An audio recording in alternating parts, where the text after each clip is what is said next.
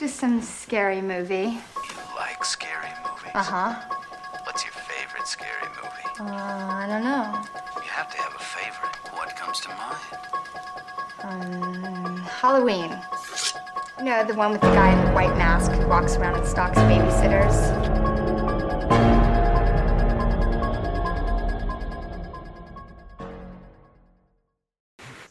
I'm Shah, I'm Ollie. and we are Creeping It in the Family, a podcast where we dish details about all things horror.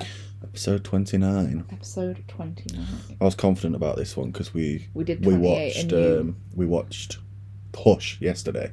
I thought you said push then. I was No. like, is that the sequel? Possibly Push, Push. another push. production And idea. then the trilogy, Ooh, Gush. you had to, didn't you? You couldn't just let it go at tr- you couldn't just let it go at fucking sequel. You had to take it further. There's always one. Push. Always Push, one. Not like push or something. Not something completely. I said normal. push them in the did sequel. ya? Yeah. Gush with. Shush. oh, yeah. Shush. would Hush and one. shush. Hushy mush. Can you name a horror film? Shush. It's more of like a. It's it's a colloquialism, isn't it? Shush. Hush is like a word, but shush. Yeah, no, but it's like a shh. Do you know what I mean? It'd be that'd be the good. That would be the poster, wouldn't it? Like the promotional poster. Yeah, but Pretty Little And then you can have like that. two fingers like that. Two shush. Oh my god. Imagine if it was like got to like ten. Six. Twelve. You got someone else's hand in I there. feel like toes are involved. Feel like nobody's going to understand this intro because we've had to be so visual. Yeah. Who cares? Who cares? We'll show Yara when we next go around. Yeah, she'll appreciate it. Okay, so it's my midweek episode this week, and I was fairly secretive about it, mainly because I didn't know what I was doing until yesterday. But we're here now, We're here. and all is well. So I decided to take it off with one of the most popular cults out there, the Manson family. So, how much do you know about the Manson family? Not that much. Uh, I I know of Charles Manson. Yeah. Uh, because I've seen the same famous clip of him. I think is in a courtroom, Mm. and he just starts making all these really weird facial expressions when he answers a question. Yeah. I think I think they say I can't remember what question they ask him. Maybe is it what are you or some, something like that. And he just says I am nothing or and Yeah, it's something I might be overcomplicating it and thinking it's something else, but that, that's what I think of him. Um, I know that he was the father in a family like a cultist family. Um, they committed seriously bad acts. I couldn't tell you what, but I just know that we're really really looked down upon. Well, we're going to find find out more about that uh, as we go through. Right. So I'm going to give you a little bit of backstory about Charles. We're doing well about Charles Manson. So Charles Manson was born in Cincinnati, Ohio, in 1934 to an un- unwed 16 year old mother. His biological father was absent and never a part of his life, but his mother married a different man just before he was born, and from him, Charlie took the name Manson. Right. So it wasn't his biological father's name, it was his stepdad's, Right. I would presume. When Charles was four, his mother committed an armed robbery and ended up serving several years in prison. They were reuni- reunited five years later when she was released, but Charlie's descent into a life of crime had already begun. At just nine years old, he was already cutting school and stealing, and he spent a lot of his childhood in juvenile centres and most of his early adult life in prison. So I've got a question for you based on just that little bit of information, and it's gonna we're maybe gonna debate about this a little bit, but uh, it's it's always a good question to ask. and I don't think we've asked this one before.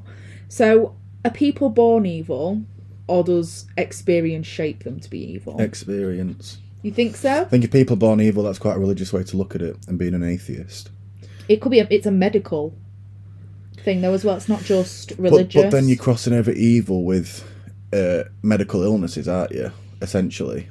Well, mm, sort of. I mean, you can have like lesions to the brain, which make you do evil things. there's there's no I believe people can be born mentally ill to the point where they do horrible things, but I don't think people are born evil. I don't know. I just feel like there's too many instances of serial killers and So you're saying that evil should be a, a like a medical condition that you can be diagnosed with? no, I do think I, th- I do think you can be born evil or be born more predetermined to make to cause evil acts. I think you can be more um can't think of the word and I don't dare say the wrong one. I don't know why sus- you're more inferring I would. More susceptible, Yeah, more susceptible to becoming to doing evil actions if you um maybe if your brain isn't all there or these that you've got a mental condition like uh, paranoid schizophrenics can have and stuff and Mm. yeah. I don't know if you can be born with that though. It's yeah, it's in your. It's triggered, Well, so it's Well, yeah, like that that type of stuff because mental illness runs in families. Yeah, so stuff like that, like paranoid schizophrenics, like they are more susceptible to doing evil actions because the, like the brain is, um, and the subconscious and the voices in the head that, that that happens. But I don't think you can be born evil. I think, like, say if say if um, a paranoid schizophrenic like was born and he was in the right family and he got the right treatment and the right care, he could still be he could still do those things. But if he's surrounded by the right people and stuff, I, I think no one's born purely evil. I think people, I think I think their experiences shape them into whatever, whatever they can be, like But- whatever they turn out to be. But then you've got people. You've got people who have normal childhoods and don't have anything traumatic happen to them, and then they still wind up being pure evil. Uh, I, I think, I, I think that's curiosity. I, th- I think that a lot of these actions come from the unknown and people okay. people rebelling. Do you know like that? so you're talking like more Black Mirror sort of thing, you know, where she censors the yeah, and child's it- vision. It's, it's an it's an attention thing, I suppose, in a lot of cases where, um, like a lot of school shootings and stuff is not. There's not obviously there were the cases where kids get bullied and stuff like Mm. that, but there has been plenty where it's just absolutely out of the blue, and it's just people wanting to be heard, make a statement, uh, get attention, or some. I, think some people enjoy looking at other people in pain and want to bring other people in pain. So would you cl- that that to me isn't like something that could go under the umbrella of evil, but it depends on what your definition of, of evil. Yeah, that's true. I do think there's a lot to be said for like I mean there's been tests, psychological tests and physical tests about criminals having a chemical imbalance and there's quite a few common traits of having a chemical imbalance that serial killers and murderers and rapists and god, you know, people like that have. It, uh, I think evil is a. I think it's like a comfortable thing for for your, average person to say because humans are, are, uh, are scared of the unknown, and we. The reason like people are so in, invested in crime and murder and stuff like everyone like we are like we we enjoy that type of stuff like watching it and like watching forensic files or um, criminal uh, documentaries because in our minds we can't comprehend what it is that they're thinking to be able to carry out those actions Yeah. and I think when we say someone's evil, it's because we don't understand, and that's just easy to say they're an evil person. Okay. Like you said, with chemical imbalances and stuff, there might be things further in in the mind and scientifically that could make them more prone to doing those types of things. Or some people are just completely. This, this is what I mean. We don't know why they do it. There's no. There's no answer. Do you not think it's weird how we've not found an antidote for it? Or like a like a a fix that evil? The fact that we can't find the fix for an antidote is maybe why people like to call it evil because it thinks, oh, it's, it, they're just evil. There's nothing we can do. Mm. Uh, and I, I, I believe that in some cases there isn't much you can do, and someone's mind's that twisted to want to carry out horrible things. So you're you're telling me in in that sort of range, Charles Manson partly became who he was and what he did because of his hectic childhood. That's yeah, that's I'd, your... I'd say it had an impact on it. Definitely, I wouldn't say it's justification because people go through worse and come out a lot better. People go through the worst childhoods and come out successful and have a family and stuff. Mm. It it can go one or two ways, but like we said, I think you're more susceptible to turn out to be a rebellion, a, a horrible person, or, or evil. Yeah, if you have had a rough childhood. But then I don't want to also make that think that oh, if someone's had a right upbringing, they should be perfect. It- Yeah. it's each to their own. But I think you're definitely more vulnerable to becoming to to going down the wrong path if you have had a rough childhood. Okay. That was my that was my question that I mm. thought of when I was right well, reading this And I used the right words. I think you've you've smashed it today. Right Nice. episode, right words. something will go wrong. I think it already has. I'll just randomly throw up somewhere. Anyway, so in 1967, a 32 year old Charles Manson was released from prison once again, this time from a correctional facility in the state of Washington. He then made his way to San Francisco and quickly found a home in the counterculture movement there. There have been many, many accounts of people who insist that Charles was obsessed with being the centre of attention. It became like sort of like a guru of sorts for people. For like other twisted people, he was the one. Not even so much twisted, it was more like people who were also struggling or people who were vulnerable or people who wanted to believe in something. Because just as I'm about to say, the it was the hippie lifestyle that was still really prominent, so like the summer of love sort of thing. It was already underway, and most of the followers he collected were vulnerable young women who were looking for a sense of belonging. So his his cult following was largely women. There were men in there too, but largely women. There's a direct quote from Buddy Day that I picked up on, and he did a lot of research on Manson for his film Manson the Women, and he also did a book, Hippie Cult Leader The Last Words of Charles Manson. And he said, if you went to him looking for a father figure, or a guru, or some sort of Christian messiah, then he would just give that back to you. He was very aware of it, I think there's a misconception that Manson was kind of going around California recruiting teenagers and turning them into serial killers, but these women were all looking for a connection, and they found that connection not just with Manson but with each other. So it's the idea that there was this this following of people who, and they all wanted to say it's the idea of that you, you all establish a link because you all believe in something. It's sort of like a lot of how a lot of people view like fandoms now and followings. Well, yeah, cult. I suppose a cult can be branded as anything. Like yeah, it's a group of people cult. Believing in the same Yeah. thing. But a cult is largely negative. Yeah. So it's the idea that you you wouldn't like a group is the same as a cult really, but we use a cult in terms of they did quite unsavory things, they weren't great people, they were very exploitative. And so it does have that negative context with it. But yeah, he there's a lot of myths about Charles Manson because actually, although Charles Manson was at the very center of it all, he didn't do much. Mm. It was very much he he manipulated others and then sort of like wound them up and watched them go. And that was more what he was like. So Manson and his family didn't actually stay long in San Francisco. They travelled up and down the west coast before creating a home base at LA's Spahn Ranch in 1968. And they settled down there. They listened to his spiritual teachings. Uh, they took hallucinogen- hallucinogenic drugs and rubbed shoulders with music moguls that Charlie reportedly would hoped would help him make it as big as you know any any other musician. And so he he really liked the Beatles. He he was really fond of the Beatles, and that comes into play a little bit later. But he used to make a lot of recordings. He wanted to get into music. He wanted to break into music, and actually, there's a song that the Beach Boys co- uh, recorded called "Never Learn Not to Love," and that was an ori- that was originally Charles Manson's, and it was called "Cease to Exist." They just changed the title of it, so it was his song, which is really crazy. Well, it must mean he was. He had some sort of talent in songwriting. Apparently, he was someone quite to- talented. Yeah, it wasn't Someone to the pick up on it. yeah, it wasn't that he, he wasn't talented at all. It was just he was never successful with it. Completely off record.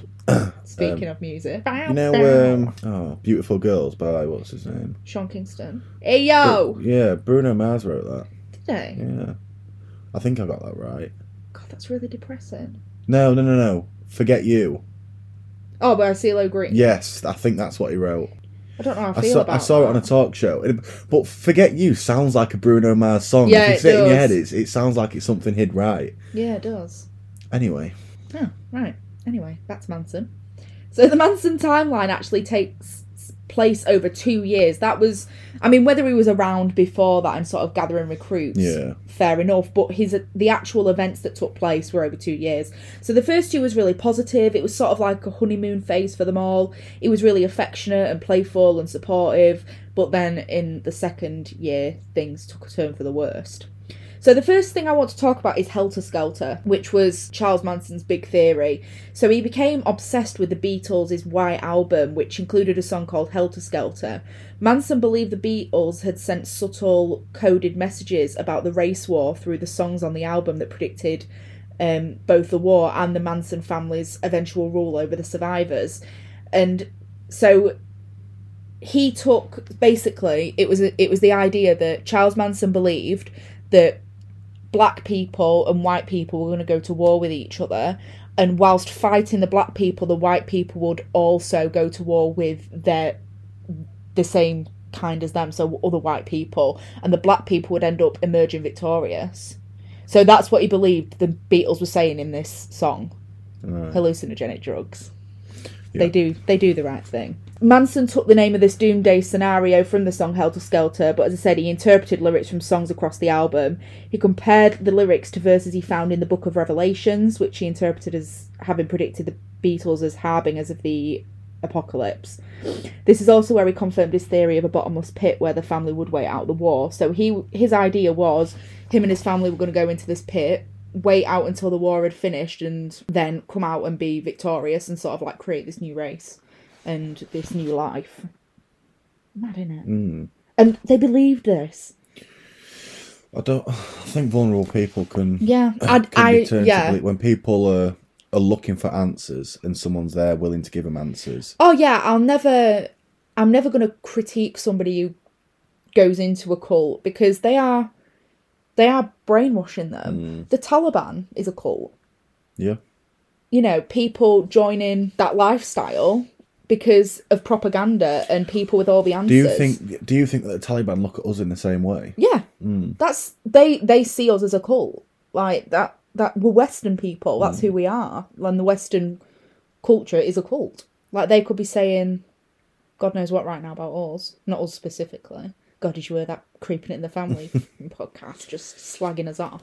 But you know, it is. It's the idea of a cult and people being brainwashed into believing something. And you, I watch quite a lot of documentaries on cults and you know just seeing the after effects when people manages people manage to escape it and they're abs- they're broken So is there a is there a well I highly doubt there is, but is there a crime against being a cult leader? no depends the it depends what you do within that cult If you if you preach freedom of speech, then people should be able to believe what they want. Mm-hmm. Um, uh, but obviously, when it when the actions of these beliefs turn into hurting other people or doing criminal activity, then obviously it's gone too far. yeah it depends what you get them to do like as if charles manson had never killed or got his followers to kill then no Yeah, it's like flat earthers, like the yeah the- it's not they're illegal not harming anyone. The, No. the- what they're saying is ridiculous, in my opinion. But no, not in my opinion. It is fucking ridiculous. The world is not flat.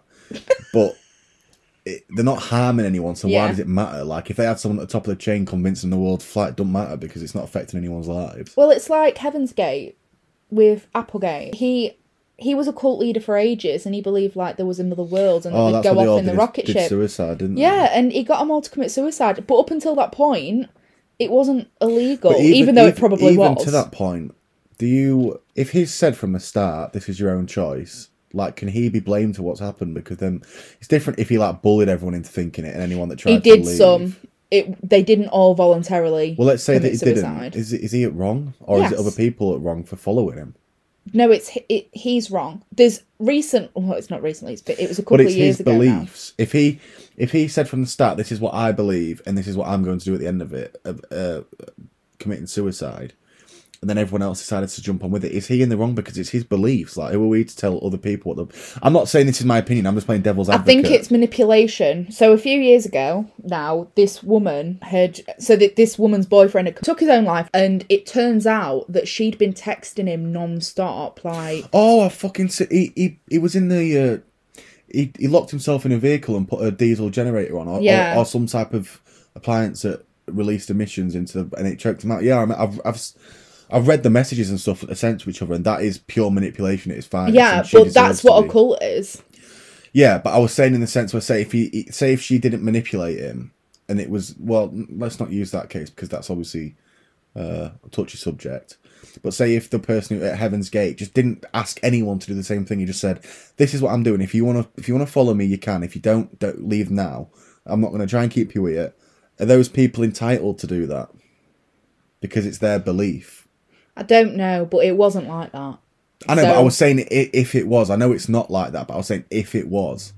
Well, no, Like, because like- they'd already been brainwashed. They'd, they'd already the manipulation had already set into play, so he'd broken them. I know. I'm. I'm not saying like on the actual case that happened. I'm saying if this was a different. Just imagine it's me who starts a cult, and I say I'm going to do this, and at the end I'm going to do this.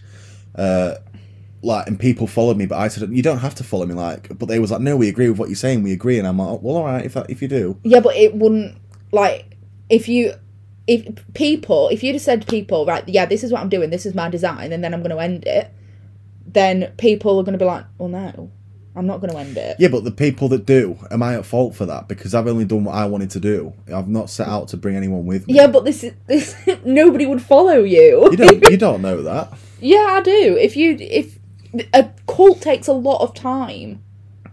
I know, I know. I, we'll just carry on because we're on different pages. Yeah, I'm very confused. I'm ju- I'm trying to get at the point, like, not oh, I wonder who'd jump in and who'd who come with me, but how how much can a cult leader be held liable if there's been no manipulation and it's just like these are But my- then they're not a cult. because essentially a Christian's a cult, a, a, Yes. a Buddhist a cult, Yes, right? because it's it's a belief, isn't it? Right. So in in certain religions, you no, we're not getting into that. Scratch that. I was gonna say like, like we're on about this cult and it's such a bad thing that they did. Like I'm on about right. Say if there's say if there's a cult leader and people follow him, but uh, he's just like I'm I'm doing what I want to do. This is what I believe. You don't have to listen to me. And he has like a blog and stuff. That was like you must do this, but he's like I, I see the world in this way. People agree, and whatever happens happens. I don't know whether it's not even not even taking your life, cutting your arm off or something as like a sacrifice, and other people do that. Would I be held liable? No. But yeah, that's that's what I'm getting at. No, but then, as I say, I still stand with the fact it wouldn't be a cult. Because Manson, I'd imagine, was telling people to do these things. But Yes. if people take it off their own back to think, nah, like, say if Manson never told them to do violent actions, but the stuff that they believed in made him feel aggressive and want to hurt people, could he still be held liable for that if he's not given the orders to, right, go out and perform this action? It's like Satanists. Right. So yeah, but my my other point is it's not a cult then because a, a leader of a cult tells you to do something. Yeah, the the idea enough, of a yeah. cult is that you you are completely dependent on the cult leader. Yeah. So it wouldn't be a cult. So yeah, I w- in that case I would say no, you would not be held responsible, but you would not be a cult either. You'd you'd be pe- somebody people followed, and you might be a role model, but Yeah, a cult leader is an order. That was deep. So the I'm going to go with the first murder.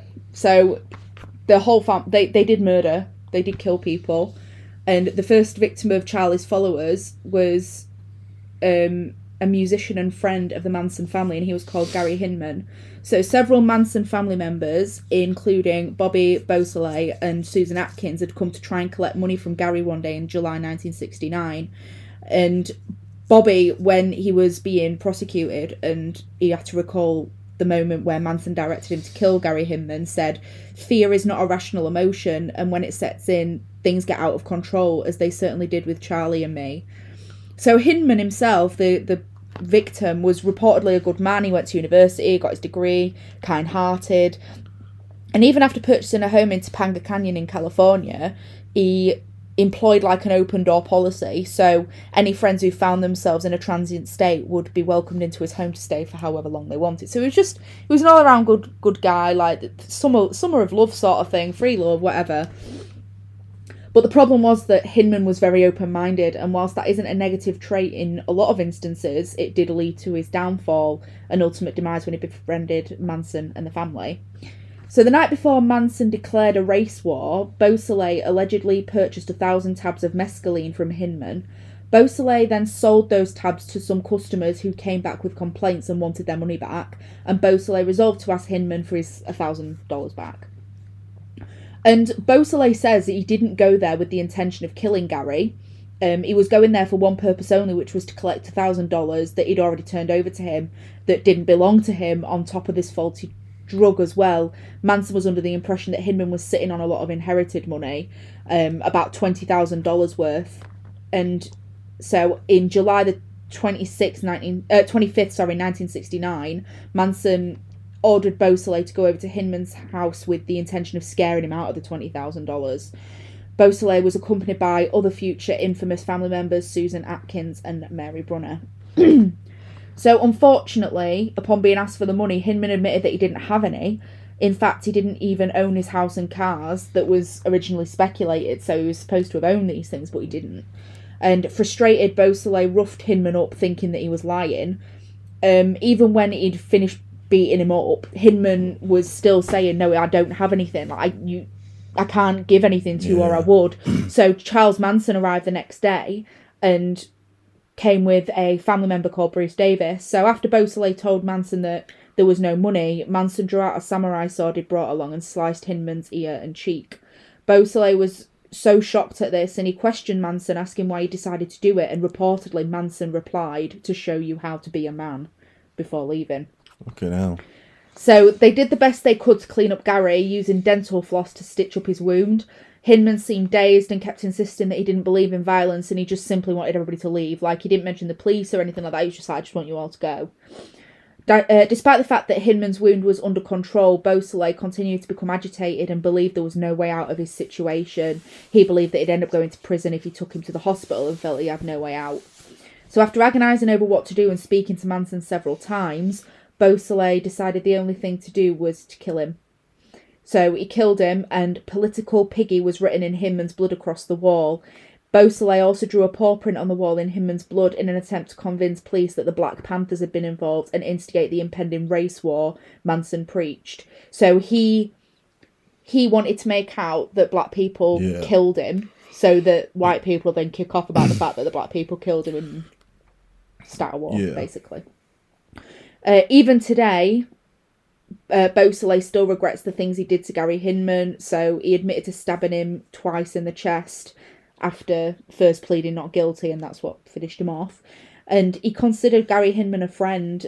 He's been denied parole 18 times since in- his incarceration, and it doesn't look likely that it will ever be granted. Good.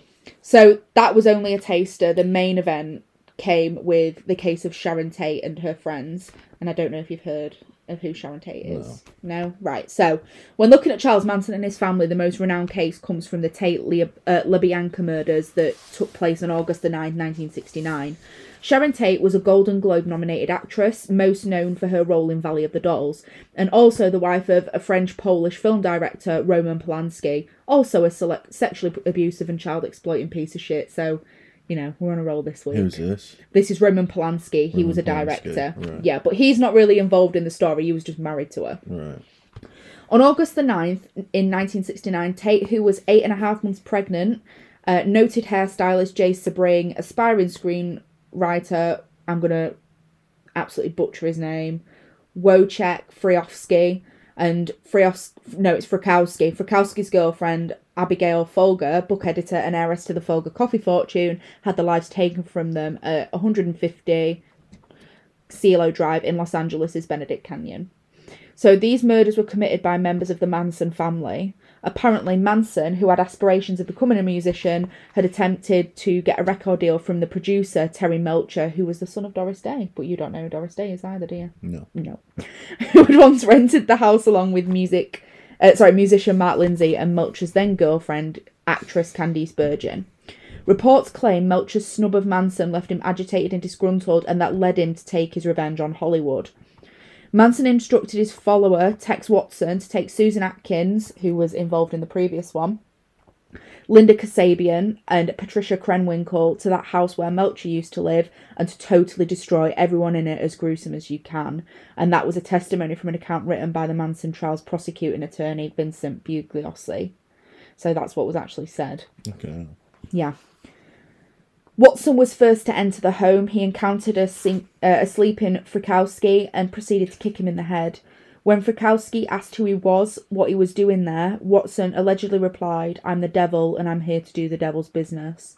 Atkins, on Watson's direction, reportedly found the house house's other occupants, and Watson tied Tate and Sebring together by their necks with rope, and then he uh, then he slung the rope from the ceiling beams. According to Bugliosi, when Sebring protested the rough treatment of pregnant Tate, Watson shot him. Helter Skelter says that Frykowski and Folger both fought against their captors to no avail. They were repeatedly stabbed 51 and 28 times. Okay. Yeah, they uh, they really got a good go of it. Reportedly back at the house, Tate was pleading for her life and the life of her child. She told the Manson clan of her wish to be allowed to live long enough to have her baby and offered herself up as a hostage in exchange. It's not known whether Atkins Watson or both killed Tate, but she was stabbed 16 times. Linda Kasabian, the Manson family member who was a witness in the murder trial, said that Tate cried out for her mother during the attack. Hell. I know, it's heartbreaking.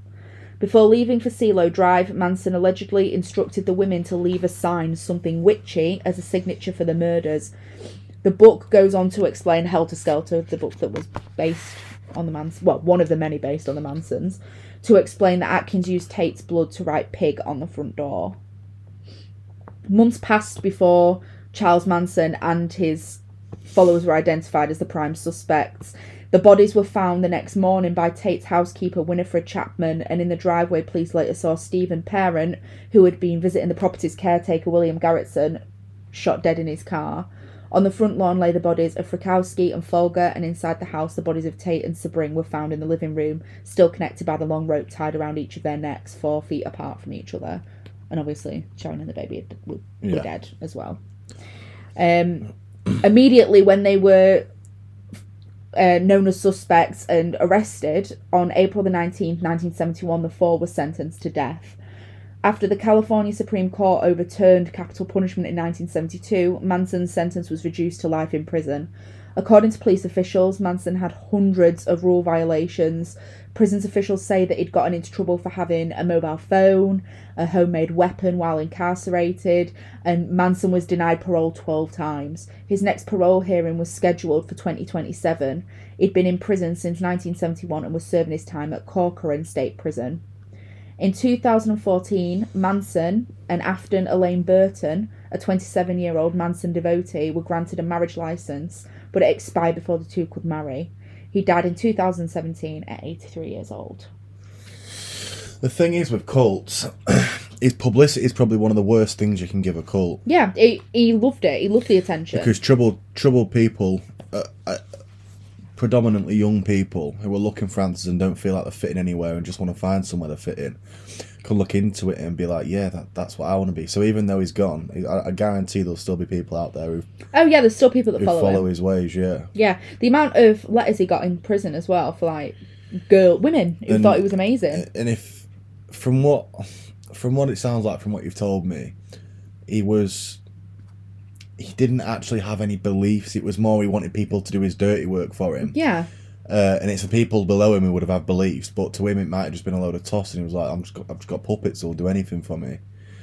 But I suppose if he was a genuine cult leader, like not as in like, yes, he obviously was a cult leader, but if it, it most cult leaders, I'd imagine, would want to leave a legacy, and if people are still going to follow his legacy, he's one. yeah, and he has one. I mean, as I say, he was You can lock him up all you want, but if he, if he's got people out there following his every move and wanting him to wanting to carry out what he'd be doing anyway if he was out, then Yeah. he's, he's done what he needed to do, hasn't he? you know, alongside Applegate, the Manson family, uh, the probably the biggest known cult in the entire world. I think a lot of people have heard about They're huge. They're so popular.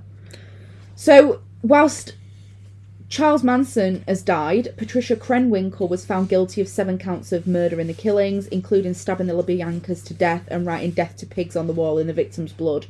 Krenwinkel, along with Susan Atkins and Leslie Van Houten, later condemned Manson and urged young people not to think of him as a hero.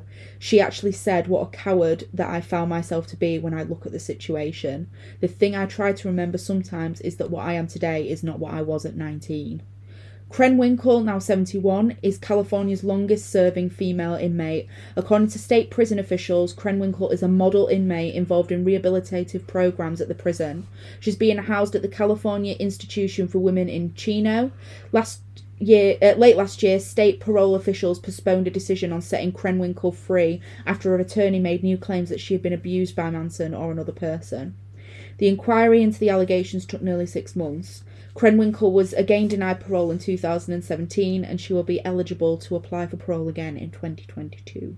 Bloody hell. So, my question is this Should she be granted parole? No. Someone like that should be away for life. You've took away other people's lives, so it's only fitting that, that you're in there for life. I don't care if Manson abused her or not. She I think there's way there's ways at a crime scene you can tell whether this was sinister or not. And yes, she might have changed since 19. I don't believe that she might have different beliefs. But tough shit, you've got to be held liable for what for your actions. Yeah, I agree with that. I feel like she.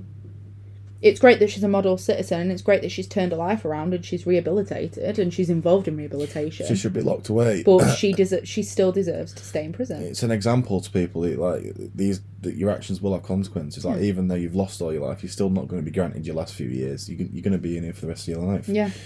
Like that, you think of the families and stuff that, that would have been affected from from the murders, and obviously you've only told me two accounts of where.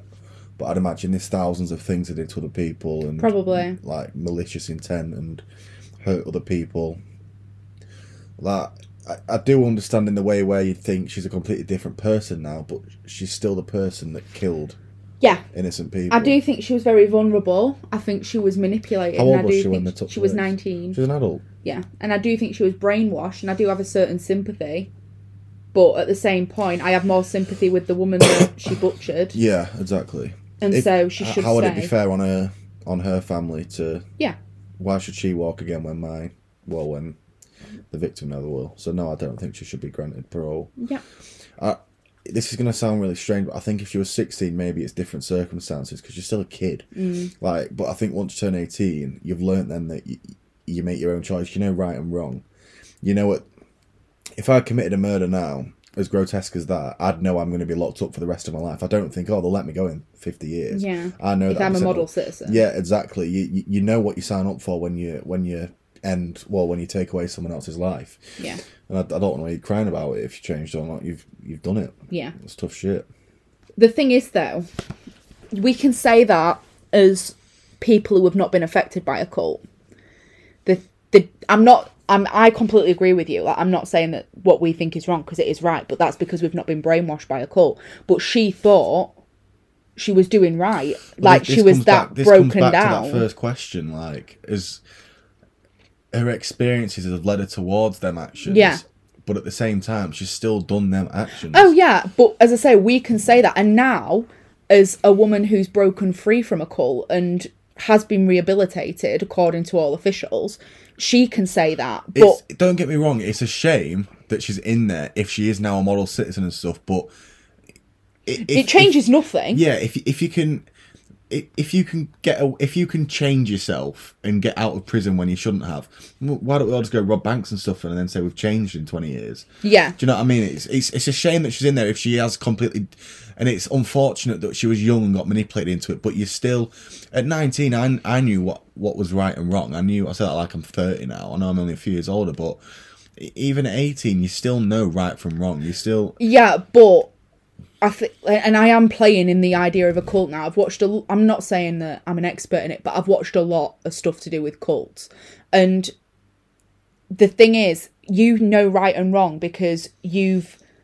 you've been taught that, and you've had those. You've never had a chat. You've never been. I presume you've never been told to kill someone. no. You've never had those viewpoints challenged and come like a cult's job is to break down what you know is right and wrong and change it and that's what vulnerable people get so i am i'm not saying that she should be out on parole but what i am saying is she she ugh, it's hard I've got no sympathy for her. I know, I know she's been manipulated in that way, but like if, if someone approached me and started manipulating me and, and brainwashing me and I committed a crime, I deserve to be locked up for it. Yeah. Don't matter how much I, I control what my body does. and Yeah. that, that's what it comes down to. Who held yeah and she agrees with that she says she's like what a coward i was exactly. you so know, she, she- she surely she should answer for the fact that if I don't get let out, I don't get let yeah and i'm sure that she does but It, it depends on what your class is.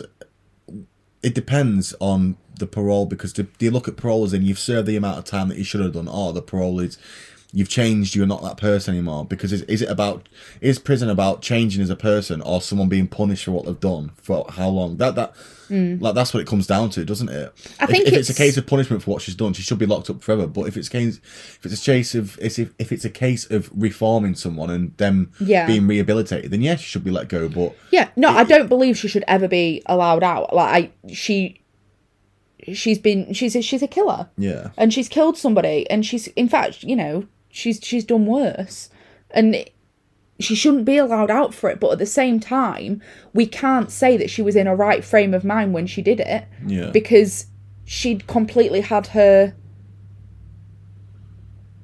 focus of what's right and what's wrong taken away from her, and whilst you know it might not have seen you know we say well how, why would you get yourself into that? Like why if you've got those challenges surely you'd run away. But the thing is with cults it's so implicit and it's so subtle and it's so gradual that you don't actually notice that it's happening. So who's to blame then? they are she's to blame. Yeah, I was going the to say. person that killed pu- the person that killed them is to blame. They at the end of the day i agree with you. They are in charge of their own bodies. They made that decision whether it was influenced or not. They still did it. But charles manson is the one to blame I, I see where you're coming from. can we you know we've got to put it into the play of if charles if she'd never met charles manson would she still have been a killer But you could say that about anything. You Oh, you could I say that know. literally, that I think that's so like that's within the realms of like infinity. Like you could say that about everything. Yeah, like, but- if, if this uh, event never happened, then that would have never happened. yeah but it's that's what i mean if if that had have never happened would she have still gone and killed somebody and it, you know it But then, if Charles Manson's mum didn't never got sent to prison, would he have got what? what yeah would he have that's but that's what i mean that? it's the idea But of th- there's always has to be someone to blame, and she is to blame. For Yeah, what she she's is to done. blame. So that for me, that's a line drawn under it. It's unfortunate that she got manipulated in that way, but at the same time, you still make them choices, no matter how oblivious you might be to what the choices y- you're being provided. You still have, you still have the opportunity to not turn up that day, or not, or walk away, or say enough's enough. You still went through with them yeah but actions. it's yeah but it's not a split decision like I know what you're saying. It's a gradual increase of like it's like it's like being addicted to smoking. You never think you're addicted until you, you try and stop and you can't. Like it's, it's a gradual thing, but at the same time, she has to be held accountable. Yeah. you're, you're arguing. Well, not not you're you're not arguing, but and I understand your point. But I'm just saying it doesn't matter. That that doesn't. no it matter. doesn't Yeah, but so i was asking you a hypothetical question like you were asking me about not being yeah, a cult it's, member it's it's she's she's in there for life. She should be. She's, Yeah. Like imagine if it was mum that someone did that to. Oh yeah i'm wouldn't- saying that she's i'm care. not disagreeing with you I know, I know. I'm just, but we're saying the same point. But I, I understand you saying it's. You've got to look at it from her perspective or from a, someone who's been in the cult no you don't she doesn't deserve for it to be looked in No, no, I'm, I know what you're saying. Like you've got to look at it from someone, say, some, uh, someone who's been a cult survivor and walked out before it got too deep, and them saying, "Well, yeah, I know how they control you and they manipulate you," but oh, it sounds like a really cheap way to answer. But that's tough shit. Like you've made the choice. yeah definitely And I know choices are influenced, but it's it's the same. It's peer pressure. The same with anything. Like you can you can peer pressure people into doing anything, but it's it's like um I don't know. Like well, for a perfect example, I watch a lot of um, quite a lot of like police intercepts and stuff like that, just like road wars. And when kids, because kids are used a lot in the drug game to transport drugs from A to yeah B, county lines they're they're different because they're children. Whereas if you give that to someone who's 16 or above, they should know there and then. Don't matter if they pay you a bit of money or it sounds good or you sound cool to your mates because you're transporting drugs or whatever. But th- they've consciously made that decision. It might even be different in them. So it depends on the circumstances. Like if someone has a knife to your throat saying you're going to go kill that person or you're going to take them drugs from A to B, then it's it's different because I feel like that's more forceful. But if someone says to you, "Do you want to win a bit of cash?" So in in their their incentive is the cash. In a cult's you're making me laugh what with a with a thing. Bunsen burner nice little Bunsen earner burner. that's what i was laughing at Whereas in like in a cult, it might be the cash and the incentive. It's a belief of we're going to survive this war between white and blacks, or our leader's going to um, credit us and reward us. But ultimately, in your head, your head's still. If she's clinically insane, it's different. Like, and obviously, it's make believe. Um, but in Batman, the Joker uses asylum seekers, like people who are really mentally unwell, is his puppets. Do you know what I mean? And it's different because they're they can be told anything and believe it because they are uh, already insane. Whereas you're taking a sane person and I'm essentially make brainwashing them to be insane, but there's still no right from wrong. Yeah, but the gradual push is it, it's the small little things that don't seem like a big deal because you know this this person becomes your god and it's the very small things that lead to the bigger things but you know i do completely agree she should never be allowed parole and regardless of whether she's a model inmate or not she she deserves to be in prison for what she did whether she was of you know she was under the manipulation of him or not but i do think that there is blame that lies with charles manson as well Yeah, there, there, there is definitely some blame that lies towards him, but not blame in the sense where that should get her out of prison. No, Do you know, that's, no. that's where we're, that, that's what I'm saying. The the cult would have the, the cult has would have had an impact on her making them actions. She wouldn't have probably done it if she'd have never been in that cult. But the fact is, she was in the cult and she did commit the Yeah. actions. It's Manson's fault for her being in the cult, but it's her fault for doing the actions herself. yeah Yeah. Yeah, right. Anyway, now I'll finish. So, after that 10 minute Hey, it's a podcast pure isn't we need debate. to discuss. So a jury found that former homecoming princess Leslie Van Houten was guilty of holding down Rosemary LaBianca and lost uh, uh, Los Feliz home while an accomplice stabbed her. Van Houten was 19 at the time of the killing. She was convicted of murder and conspiracy in 1978 at the third trial for her crimes, just months after she'd been released on bail following a hung jury verdict. Van Houten said that she was introduced to Manson by a boyfriend and came to view him as Jesus Christ, believing in his bizarre plan to commit murders and spark a race war. She's serving a life sentence at the California Institution for Women in Corona. Hmm. Prison officials say and has been disciplinary free her entire sentence. Van Houten, 69, told the parole board in 2002 that she was deeply ashamed of her role in the killings. She said, I take very seriously not just the murders, but what made me make myself available to someone like Manson. Charles Tex Watson, Manson's self described right hand man, was sentenced to death for his part in the killings, but was later given life in prison after the death penalty was overturned. In prison, Watson married, divorced, fathered four children, and became an ordained minister. Watson, 73, is housed in the R.J. Donovan Correctional Facility in San Diego County near the Mexican border, where he walks the track sharing his faith relating to many men, according to the ministry's website. He's been denied parole 17 times, and a state panel in 2016 found him unsuitable for release from prison for at least five more years. And then finally, the last one of them, Susan Atkins, a former topless dan- uh, sorry, a former topless dancer who became one of Manson's closest disciples, died in prison in 2009 at age 61. Atkins was called the scariest of the Manson girls by a former prosecutor. She confessed to killing Sharon Tate, the pregnant wife of Roman Polanski, who was stabbed 16 times as she pleaded with the killers to spare her unborn son and then hanged. At sentencing, where Atkins was condemned to death, she taunted the court, saying, You best lock your doors and watch your own kids. Her sentence was later converted to life in prison. In prison, Atkins embraced Christianity and apologised for her role in the crimes, and the prison staff advocated unsuccessfully for her release in 2005. She was denied parole 13 times. She married twice while in prison. Atkins was diagnosed with brain cancer in 2008 and appealed to prison and parole officials for compassionate release, but the state parole board denied the request and she died in prison. Good. And that's it. Nice. Do you think they should have gone through the death penalty? I don't know. No. Is that only because she converted to Christian? No. She, I, I mean, in the sense she apologised. Like, did, she, did maybe it's more torture that she's now a Christian and she's got to live with yeah, what she used to do. that's what I mean. These people, if they are truly members of this cult and they killed because they were in this cult and they were manipulated, the worst thing you can do to them Is make them is make them live the rest of their Yeah. lives knowing what they've done as reformed people. You've got to have a look at these people. So, what three out of the four converted to Christianity? yeah. But is that because it's almost like a cult and they needed something to cling on to? Possibly. But away from their cult, they were still vulnerable.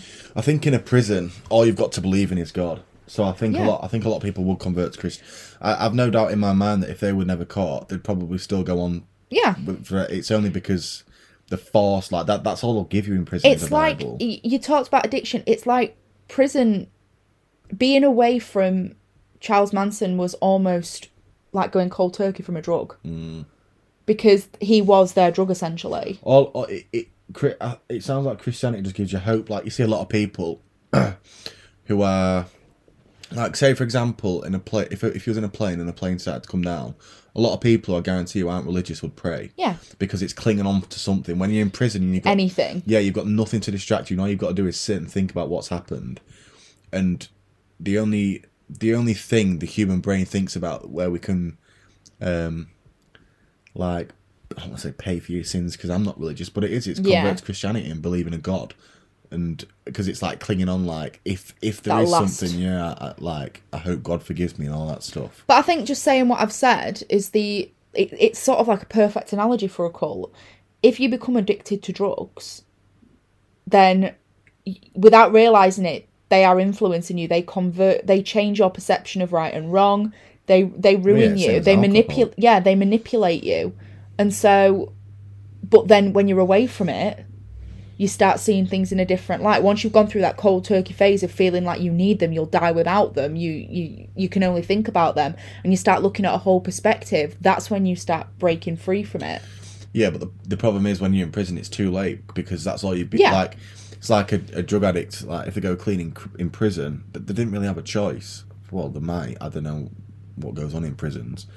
Whereas if you do it on your own, off your own back, and in your own time, when the possibility of still being that person is there, then it's like they genuinely don't want to be that person. Like if a cultist leaves a cult before a mass homicide, Mm. that person actively like thought this is wrong. I don't want to do this. But Whereas then if is that person prison- far not far gone enough? You could say that, or the or the or the more switched on, or they've Yeah. got more moral sense, or it's each to their own, isn't it? It's every person's different. Yeah, I mean, it's without being in a cult yourself, it's very difficult to understand. As I say, I've said it before, and I'll say it again. I have watched a lot of stuff on cults, but even I can't get into the perception.